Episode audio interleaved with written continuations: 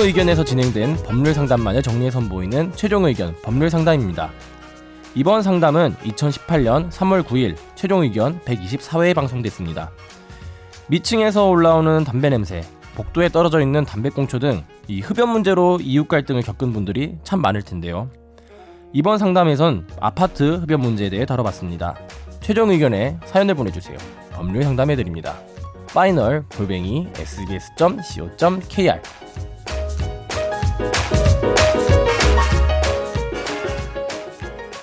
안녕하세요. 저는 현재 아파트에 거주하고 있습니다. 만 5년이 지났는데요. 작년 5월 위층 거주자가 바뀌었습니다.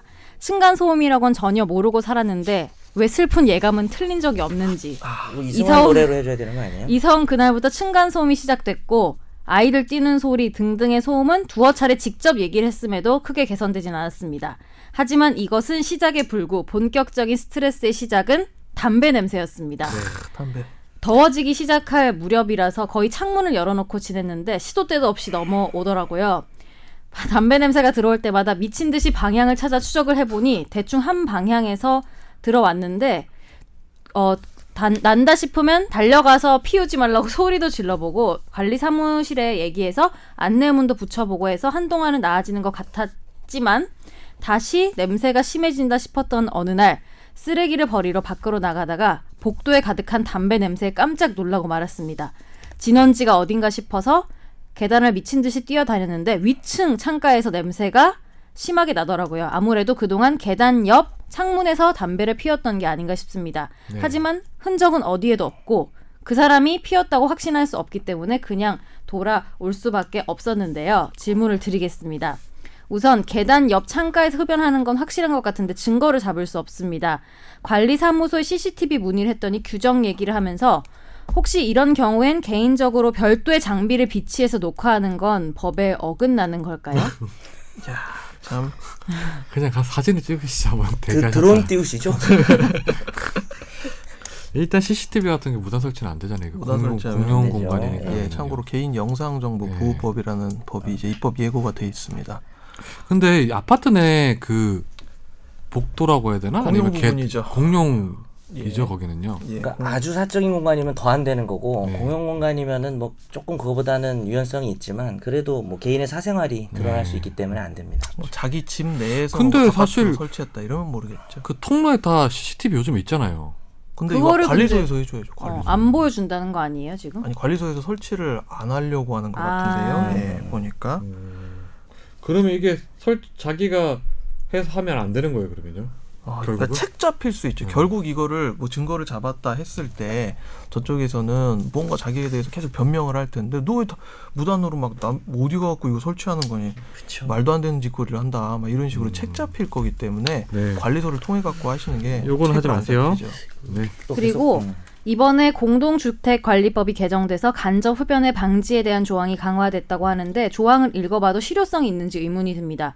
요청할 수 있다, 조사할 수 있다 이렇게 돼 있는데 할 수 있다라고 되어 있다 보니 저희 아파트 관리 사무소처럼 명확한 증거가 없으면 얘기하기 곤란하다. 이러면 아무 소용이 없는 게 아닌가 싶어서요. 네. 음. 박상영 씨네요. 할 수 있다.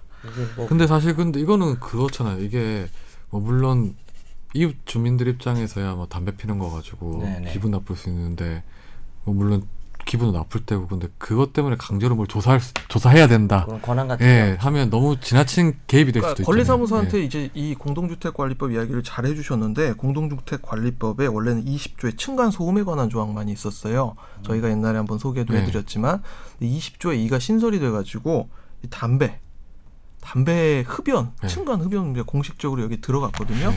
관리사무소가 조사할 수 있습니다. 조사를 해줘야 됩니다. 그런데 관리사무소가 지금 방기를 하고 있는 거예요. 근데 여기 추가 질문에 만일 관리사무소를 통하지 않고 제가 직접 문 두드리고 들어가서 확인하면 안 되는 걸까요? 이래 가지고 옛날에 제가 15 사건 할 때 2009년도 1, 2월 달에 저기 저 중앙지검에서 15 사건 할 때 이 사건이 이제 한 3건이 들어와 있었어요.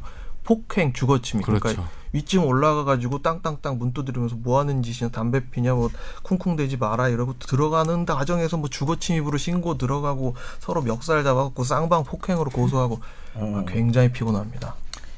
그래서 일단 아까 지금 이 변호사 얘기했지만은 최근에 개정된 법이 있어가지고 주민 2분의 1 이상이 찬성을 하면 금연구역을 지정할 수 있어요. 그러면 과태료를 물릴 수 있긴 한데 이게 이제 뭐 베라 저 뭡니까 그 공용 구역인 계단이나 복도 이런 데는 가능한데 지집에서 지가 피우는 거 그리고 이분 사연에도 나오지만 화장실에서 많이 피잖아요. 그런 것까지는 막을 수가 없어요. 근데 일단은 그렇지만 예전에 헌법재판소가 흡연권과 혐연권이 충돌했을 때 그래도 국민 건강 생명과 관련된 혐연권이 우선이라고 하긴 했거든요.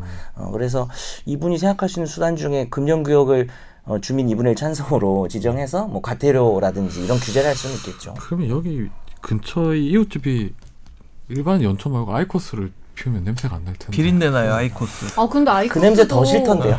오래 피우니까 배던데? 아, 그래요? 그만 펴요. 이제. 저 아니에요. 되게 못됐다. 그러면 좋은 거. 가르친다. 이거 신고해버려 진짜. 아이코스. 보다 진짜. 흡연 코스로 가는 거예요. 좀 나도 이제. 근데 아이코스가 처음에는 안.